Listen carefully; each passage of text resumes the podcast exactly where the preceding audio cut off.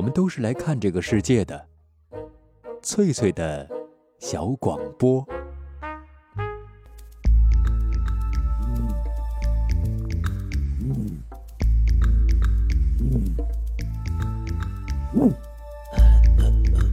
寻访华夏文明，感受自然美景，探索过去的足迹，畅想未来的星空。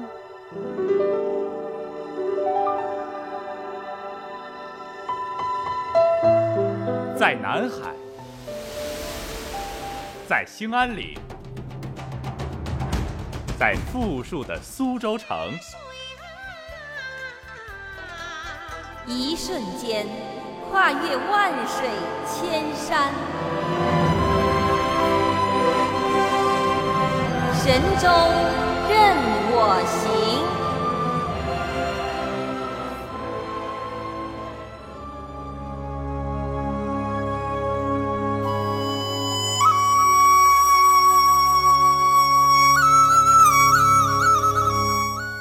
收机旁的各位好朋友，这里是海峡之声广播电台，欢迎收听今天的直播旅游节目《神州任我行》，我是冯翠，很高兴在这样一个美好的傍晚能够伴您一路同行。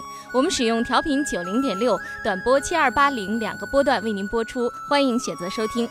那么今天是本周的嘉宾版时间哈，是谁做客《神州任我行》呢？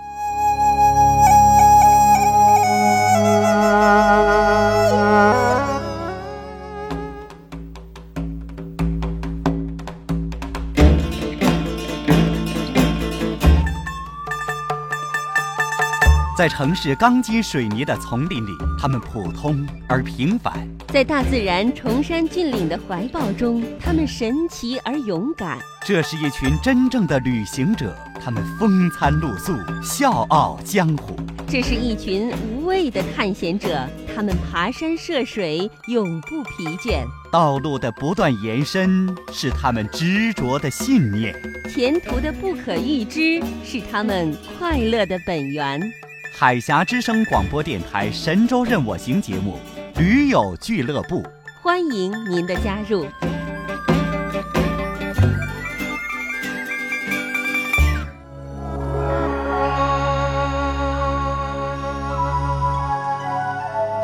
好的，下面冯翠就为您介绍一下今晚的嘉宾啊，来自福州阿卓登山俱乐部的阿卓和田伯光，欢迎你们，可不可以请你们两个和我们收音机旁的各位好朋友打一个招呼？谁先来？呃，各位听众朋友，大家好，我是田火光。大家好，我是阿卓。嗯，你们两个的声音 都不错。呃，两位都是第一次做客海峡之声广播电台的《神州任我行》节目，是吧？但是我是去过你们在五四路上，你们有一个呃户外俱乐部。呃，我记得那次去的时候，好像你们好多人正在那里面吃虾。这是俱乐部的保留节目。对，那后来听可可说，好像是他带去的。那你们俱乐部存在几年了？嗯，应该来说，成立应该算九九年正式有这名字开始吧。啊，就用用你的名字命名了这个俱乐部。其实也不是我的名字，只是随便取一个很好叫的，也没什么特别意义。那你就叫阿哲了，和你的俱乐部一个名字。是吧？那你们现在有多少个志同道合的会员呢？嗯，我们网络上注册的那个名单有七百多，但是七百多个，对，但是经常来的有参加活动的，可能也就一百。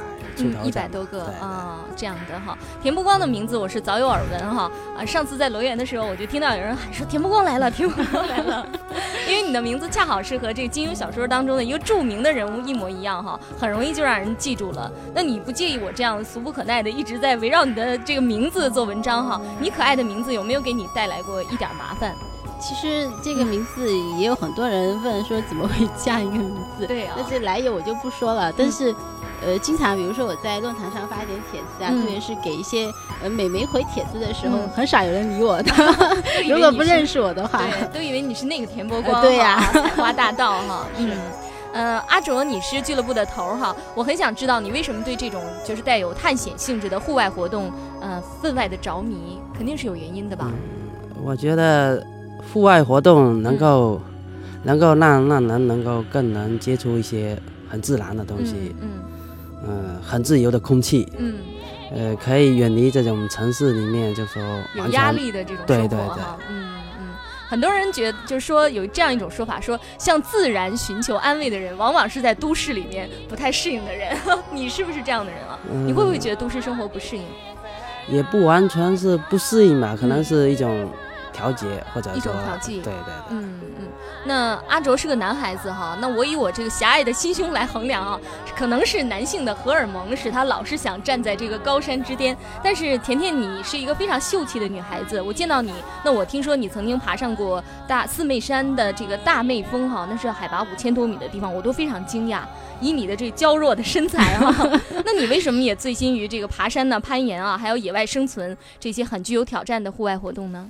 因为我想，就是说，嗯。呃，从我开始有机会接触到这些活动开始，呃，嗯可能也不是说刻意的去参加哈，但是嗯。你参加了这这种活动之后，呃，就会被它所吸引，就是那嗯。种，呃，你很容易呃会有一种很很有成就的感觉。嗯，然后，因为呃，像平常在生活当中，你可能有很多目标，你的实现可能需要，比如说很长的这样一段时间。嗯但是像这样这种像攀岩呀，比如说就那么一几个点，然后嗯你可能突破了，就是今天比昨天又多上了一个点的话，嗯你可能就非常非常的有一种成就感。很明显哈，对对效果很 明显，成就很明显。对，我想嗯可能是这样吧。另外一个，我想可能也跟我们大家一起的这些这群人有关系，嗯因为大家志趣都相投，然后在一起都非常的轻松。很开心哈啊，对哦这种这样的。对，你是从什么时候开始就开始加入阿卓俱乐部，开始跟着他们一块儿我因为我跟以前跟阿卓是同事嘛，哦然后其实，在认识阿卓之前，我基本上对这些活动一律都没有参加的，也就是第一次也是跟阿卓他们去、嗯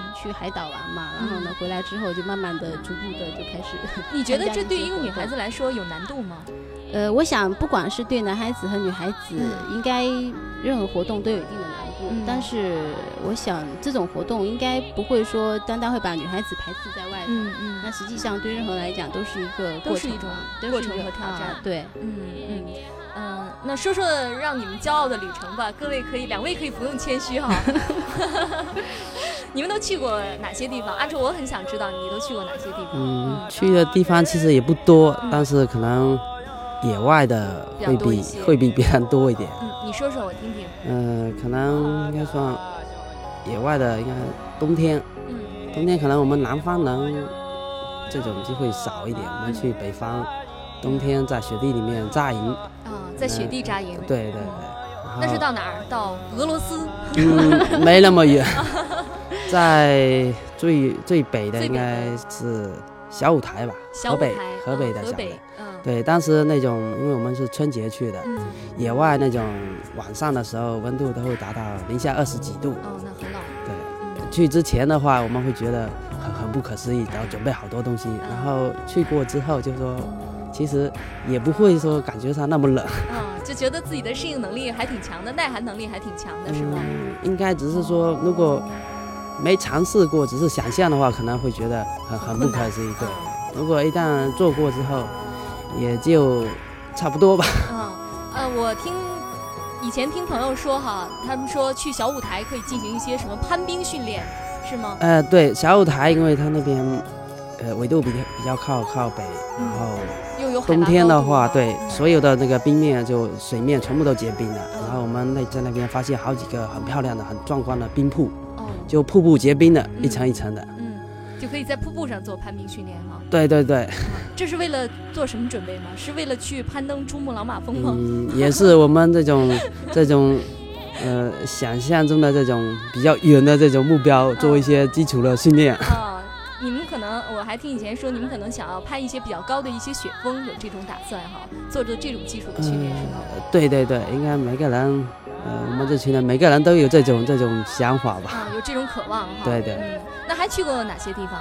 除了小舞台，小舞台，冬天的还去过太白山，我们今年春节又去了一趟。是在陕西那边是吗？对对对，太白山应该算比较比较出名的一个嗯南北的分水分水岭，嗯那边那边温度要比小舞台要要高一点，没那么冷，只有到两千五以上才开始就说水面有结冰，雪是都有。啊太白的雪是最漂亮的，我见过嗯最漂亮的，啊很干净，很白。啊，这是你到的一些比较遥远的一些地方吗？呃，对，像什么云南、西藏去过吗？云南云南比较早去过，但是哦云南因为比较早期去的话，就不是很野外的那种。西藏呢？西藏还没去，啊，我听说你曾经去过新疆，是吧？没有，没有啊没有哦，还计没到过划计划。哦，计划到过啊新去新疆是吧？嗯，那甜甜呢？甜甜你都到过哪些地方？我去过的地方比较少了。其实我第一次去这种像雪山这种地方，就是四姑娘山。四姑娘山，对四川的。嗯，哦，那我曾经在一本书上看到过这个描写蜀中之后四姑娘山的文字哈，嗯说靠近它，你才知道温柔是美，傲气也是美。这美物化为美的山峰、美的沟壑、美的行云、美的流水。四姑娘山如婉约的少女，又如豪壮的勇士，矗立在天地之间。那接下来的时间，我想我们一块儿来分享一下阿卓和甜甜在四姑娘山的奇妙经历。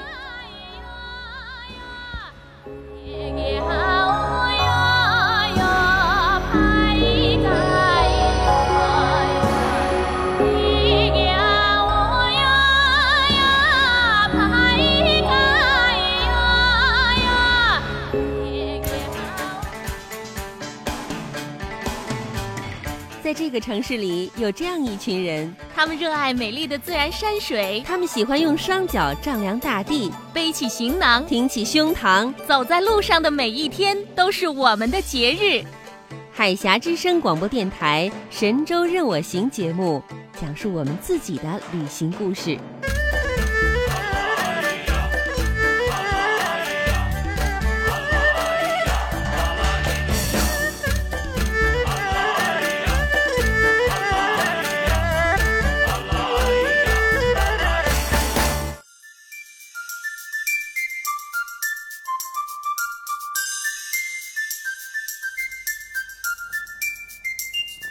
们，您现在正在收听到的是海峡之声广播电台的直播旅游节目《神州任我行》，我是冯翠。接下来的时间呢，我们再来了解一下这个四姑娘山哈。我们以前介绍过四姑娘山，当时是给大家推荐的长坪沟到碧坪碧棚沟的一条穿越路线。那阿卓，你们到四姑娘山主要目的是要做什么呢？嗯，我们当时的目标，呃，就目的也很明确，去接近接近这个雪山。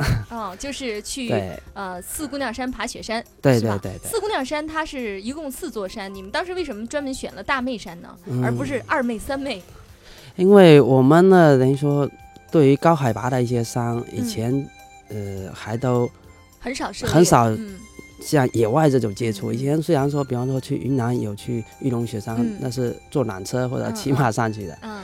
然后这一次等于说我们要在野外嗯高海拔上面扎营，这些经验可能我们原来都还不足够，对、嗯我们能够有能力，所以我们选了一座呃相对对于业余业余登山来说比较相对能够接受的这种，嗯做一次这种尝试尝试嗯嗯。那当时你们一路同行的有多少个人呢？我想这样的一次旅行应该是有挑战的，因为它海拔有五千多了，是吧？嗯。嗯，当时谁和你们一块儿走？当时对，当时就我阿卓，还有娇娇，嗯呃，野人，嗯还 有可可，对，嗯这些都是我们俱乐部的。哦，这几个人嗯我都认识。哦，就是你们一路同行哈。对，呃，四姑娘山景区是距离成都大概二百二十公里哈，是位于四川阿坝州小金县和汶川县交界处的日龙镇。日龙镇的海拔已经是三千多米了，它是由横断山脉中四座毗连的山峰组成。根据当地藏民的传说呢，是四个冰清玉洁的姑娘化身的，所以叫四姑娘山。那么甜甜，你可不可以给我们简单介绍一下这四座山峰的一些基本情况？呃，这四座山的话，呃，应该是四川境内也是比较出名的那种嗯雪山、雪山群，它是由四座山峰组成的嘛。嗯那我们熟知的都是从呃大姑娘、二姑娘、三姑娘，嗯，还有最小的是啊、嗯幺妹峰。对，那我们这次去的是呃呃，其实我们最想去的是大姑娘山嘛。嗯那四姑娘山它主要是呃，可能是平常的景区是三桥一沟，嗯呃呃三沟三呃三沟一山，嗯就是相当于是呃双桥沟、海子沟、长坪沟跟四姑娘山嘛。嗯，三沟一山，对，嗯但是其实我们去的时候，这三沟我们都基本上没有去，那我们就哦直奔大姑娘山去了。就是爬雪峰来了啊，我们就是奔着那雪山去的。哦，就是嗯。那四姑娘山中的这个大峰、二峰、三峰，它的海拔分别是五千三百五十五米、五千四百五十五米、五千六百六十四米。那四妹峰是最高，号称是蜀山之后哈，海拔有六千多米，六千二百五十米。那你们一干人马挑战的就是这个大妹峰哈。那么阿卓他们会遇到什么样的困难呢？胜利登顶以后，心中涌起的是怎样的感情呢？登山到底是挑战自然还是挑战自己呢？当峰顶近在咫尺的时候，却选择停止前进，这到底是一种放弃，还是另外一种胜利？在稍后的节目时间里，我们继续听阿卓和甜甜为我们讲述他们曲折的攀登历程。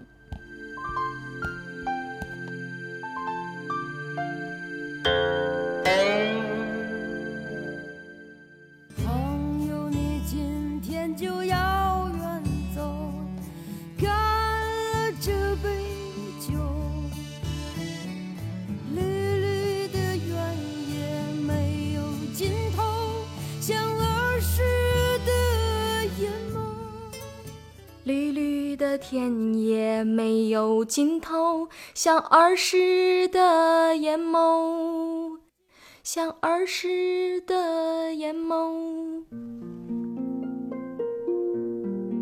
当匆匆的脚步流逝了你的灵感，当繁忙的工作凝滞了你的笑容，你需要阳光、森林、异域风情。海峡之声广播电台，神州任我行。绿绿的田野没有尽头，像儿时的眼眸。哈哈哈哈哈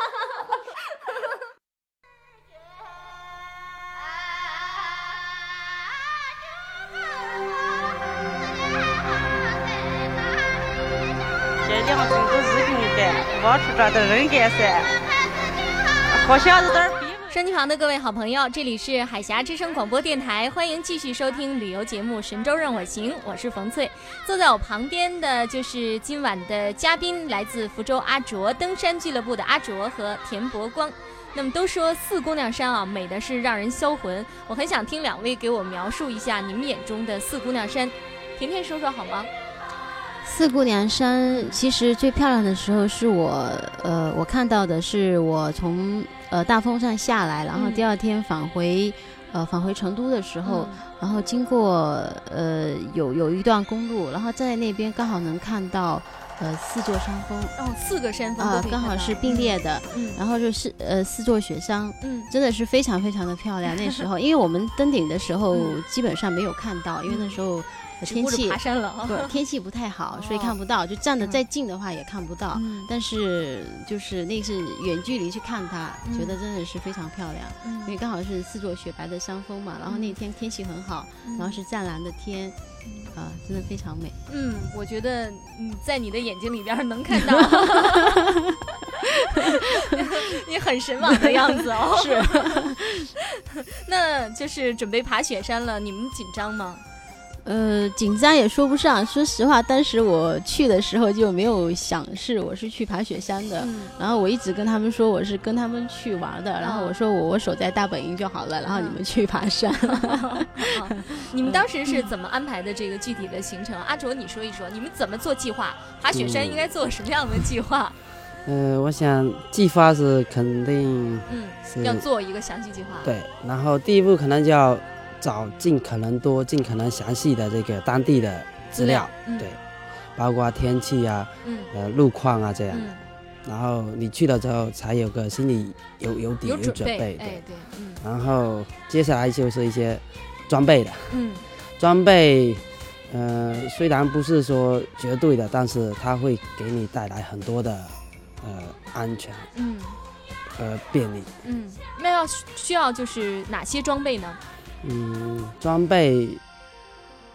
帐篷、露营肯定要有帐篷、睡袋、防潮垫，这个啊是肯定的。帐篷、睡袋、防潮垫啊，这是一般人都要准备的。对，然后帐篷要那种登山帐篷吗？呃，最好可能要好一点的，因为去的地方毕竟可能条件会有的时候你碰到天气不好的话会比较恶劣，比方说风很大，嗯。你的帐篷就要抗风能力要比较强。的，哦，然后又要能够防雪压的，嗯，我们我们刚好。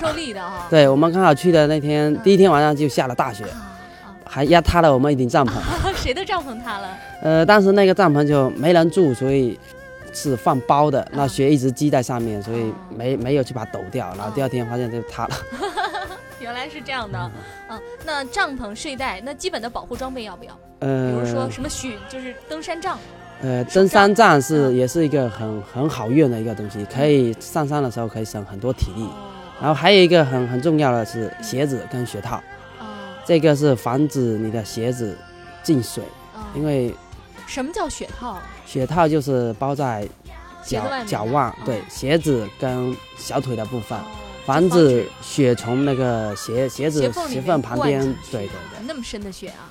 嗯，应该我们以前去过最深的都到腰部，哦，啊，那你们的起攀攀登前夜是怎么过的？是在雪山脚下吗？扎营吗？大概是在在海拔三千九百米左右的地方有扎营嘛，嗯在那边扎营。是你们自己选择那个地方扎营，还是听了什么人的建议？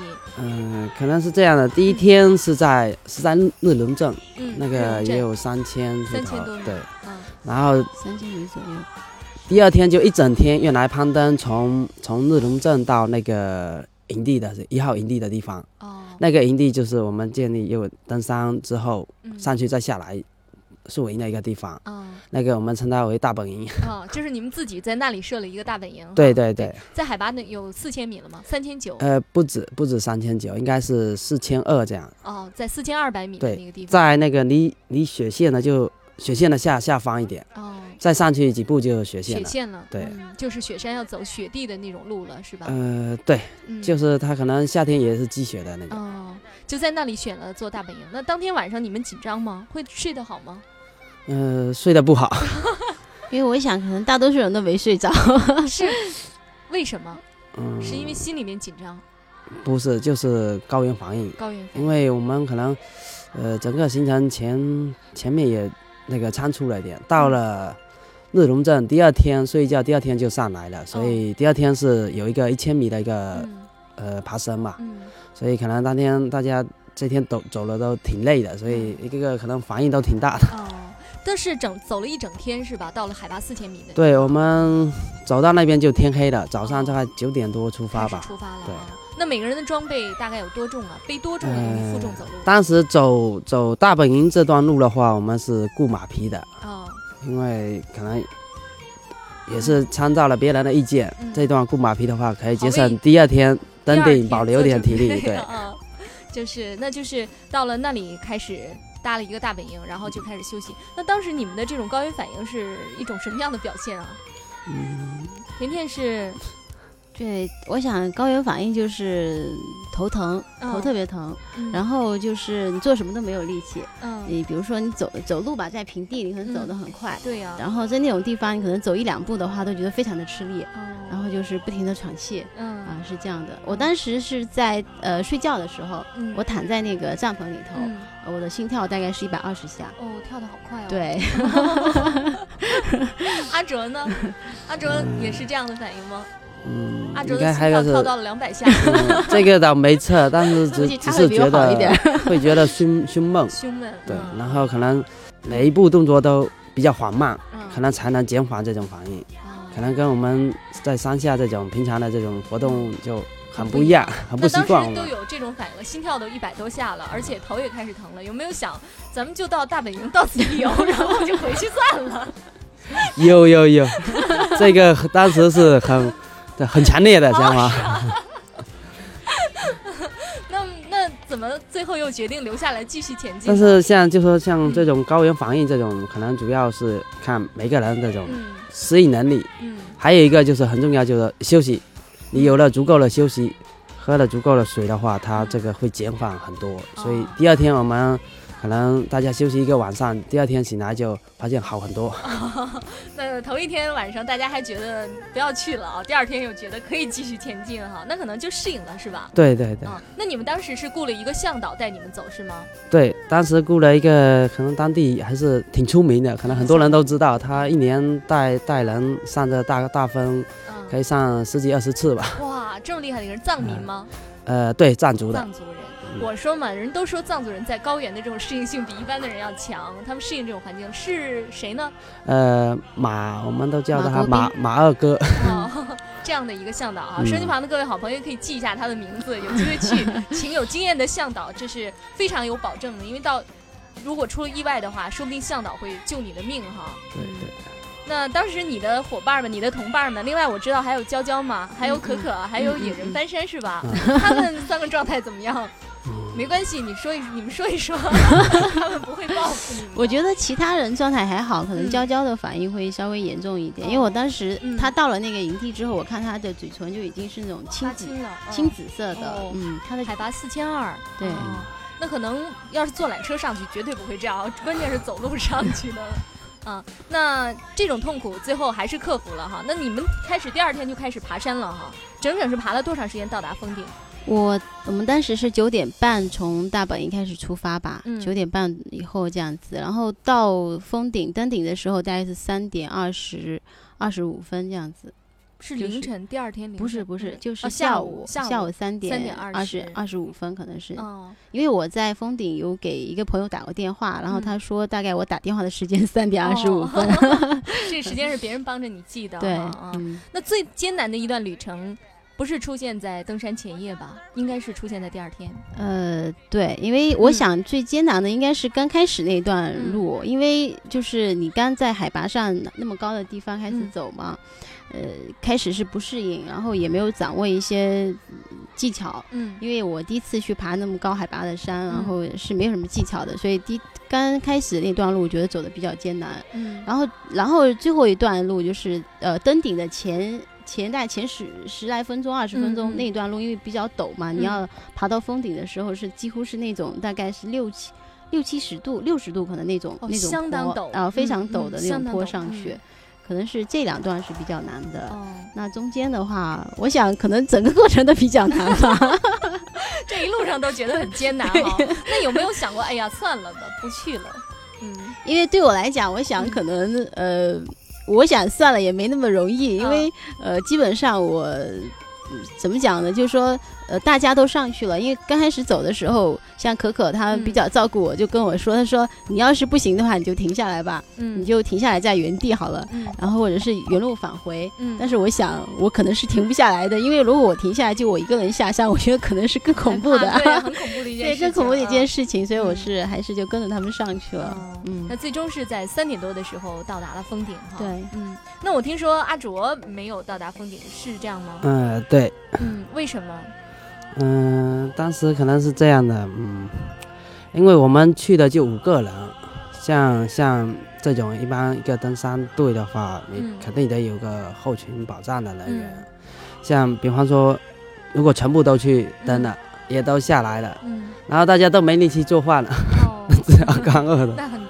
糟糕了哈，因为你下午你想想，下午三点多下来的时候，你一定要在大本营待一夜了，是吧？对对，不可能再一下子冲到日龙镇上去了哈。所以你是在那里做后勤部长哈，等待大家下来。嗯对。哦，那你不觉得就是说，你像甜甜哈这样的娇柔的姑娘哈，最终都站在了大姑娘山的峰顶，而且还打一电话，多么有成就感啊！而且以你的实力，我相信不该和这个胜利登顶失之交臂哈。那你再次攀登大姑娘山，可能也不是近期就能实现的事情。那你不觉得遗憾吗？嗯，遗憾可能也有，但是主要是跟你这种去那边的目的有关。嗯，我觉得可能登顶只是目的的一种表现形式。嗯，我想能能能够参加这种活动，然后呃接近这种雪山，这种已经是。我所想要做的那种就可以了，嗯，就不一定要用登顶的这种方式来表达我来过雪山是吧？对，嗯，大妹山的山顶到底是个什么样子？我真的很想知道啊。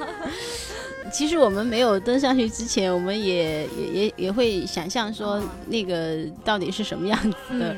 但是上去之后就发现其实非常非常普通嘛，那就是大概也就也就这么大一块地方嘛，啊，就跟我们这个直播台啊直播台差不多，好小一块地方啊，对呀、是非常小的，就嗯。是差不多有这么大一块地方，嗯。很小嘛。然后呃，在上头有一个有一个裂缝嘛，就是嗯。裂缝上面有一个人放了一块木板，上面写着那个大大风，然后是海拔五千三百五十五，这太搞笑了。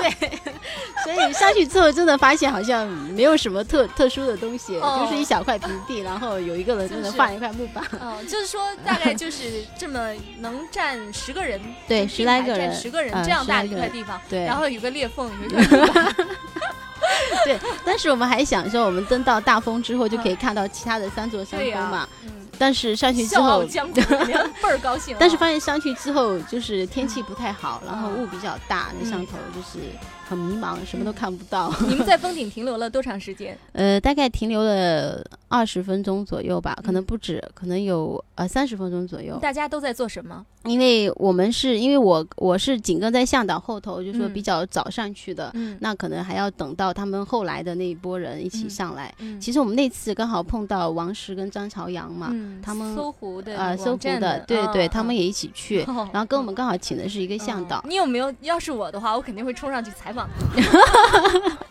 我当时就就就拉着王石照了张照片，哦然后张朝阳，因为他可能是。嗯呃，是也属于比较业余的那种登山，所以他可能是在比较后头嘛，在后头慢慢上来的。那我们是比较早到的，就那边等他们，大概等了等了二十分钟左右，然后可可在做什么？这期间？呃，可可，我是我一上去我就一屁股坐到地上，拿起电话就开始打，因为在路上那个向导他不断激励我的时候，他就跟我讲，他说你到那个峰顶，就那一小块地方那是有有信号的，所以你上去马上可以给我们家人打电话了，嗯我就好高兴。我一到那上面，我就一屁股坐下来，掏出电话开始打。哦，然后可可可能也是呃看了一会儿就跟我抢电话打嘛，哦然后也就在上头拍拍照啊什么的就下来了。嗯嗯，站在峰顶的这一刻还是有力气激动的哈，有没有大喊大叫啊？呃说我来了什么的？没有，那个到上上到上头之后，可能就开始有点会有点松懈的感觉，因为就是毕竟觉得好像完成一个目标了，已经到了，然后就开始真的休息，可能也是要休息一下。其实这个路程是非常艰难的哈，但是登顶的那一刻也没有我们想象的哈那样的无比的激动，流下热泪什么的。我我我是好像感觉会比较淡一点，但是据可可说，她戴的那个两个好大的那种彩色的那种、那种防防雪的那个眼镜嘛，镜啊然后她是可能在眼镜里头偷偷的流了好多眼泪，是吗？我原我我当时我没有看出来，但是后来她回来写了游戏嘛，啊，哦，她说，对，哭了，她流下了热泪，我说我当时没看出来，可可是个感情很丰富的人。对，那我想四姑娘山它就是一向以这个雄峻挺拔闻名的啊，山体非常陡峭哈、而且它是冰雪覆盖，那山路的景色也很美哈、森林茂密，绿草如茵。那在这种就是这种的皑皑雪山下，景色是非常好的。我知道它是中外游客还有登山运动者的一个仰慕的圣地。可能有一些朋友听了我们的节目，觉得哎不错，我也要去哈。两位对他们有什么建议吗？阿卓，你的建议是什么？呃，可能这种建议就有有两方面，如果嗯只是沟底的那些，嗯呃，长平沟的穿越对嗯穿越的话，呃，嗯，有有有一定的体力就可以了。啊，有一我定体觉得力就可以了。对，一定要自己亲自走过去瞧一瞧看一看。嗯，但是如果是爬山呢？嗯，爬山的话，可能这个就就问题就多了，要有充分的准备吧。但是这个可能几句话也说说说不上来。嗯要有充分的准备。那那个甜甜呢？你有什么建议？呃，我想如果去爬山的话，可能呃要有很好的装备，然后嗯我想之前可能去之前，你可能也要做好一个锻炼的计划，嗯包括对一些呃海拔的适应啊，对于雪乡的这些呃，就是一些困难啊适应性的训练，我觉得可能是要做一些。嗯如果是去看那些景色的话，我觉得呃可能有时间啊、有钱啊，就过去看看就可以了。嗯但是我觉得可能在爬，如果你真的是想去爬山的话，尤其是要到海拔五六千米的对我觉得还嗯是要呃一定要做比较对比较小心的，然后看自己的体力，这样量力而行。嗯，而且我觉得就是不一定你一定要爬到山顶，如果你一旦出现了问题哈，嗯我看还是停下来比较安全啊对不一定非要一定要爬上去哈。是的我听他们说在高原，如果你呕吐了，嗯或者是如果有幻觉了，那 这就是算了比较危险的对，比较危险了哈。嗯嗯。那今天非常高兴哈，请到了阿卓和甜甜做客《神州任我行》节目。此时此刻，我想到了在无数山友中广为流传的一句话啊，叫做“为什么要登山？因为山在那里。”当我们背起行囊，准备向山顶进发的那一刻，让我们问问自己，为什么要爬山？我相信我们不是为了征服自然，而是用一种奇特的方式和自然对话。感谢大家分享我们两位嘉宾的登山经历，我是冯翠，很高兴能够伴您一路同行，祝您身体健康，一路平安。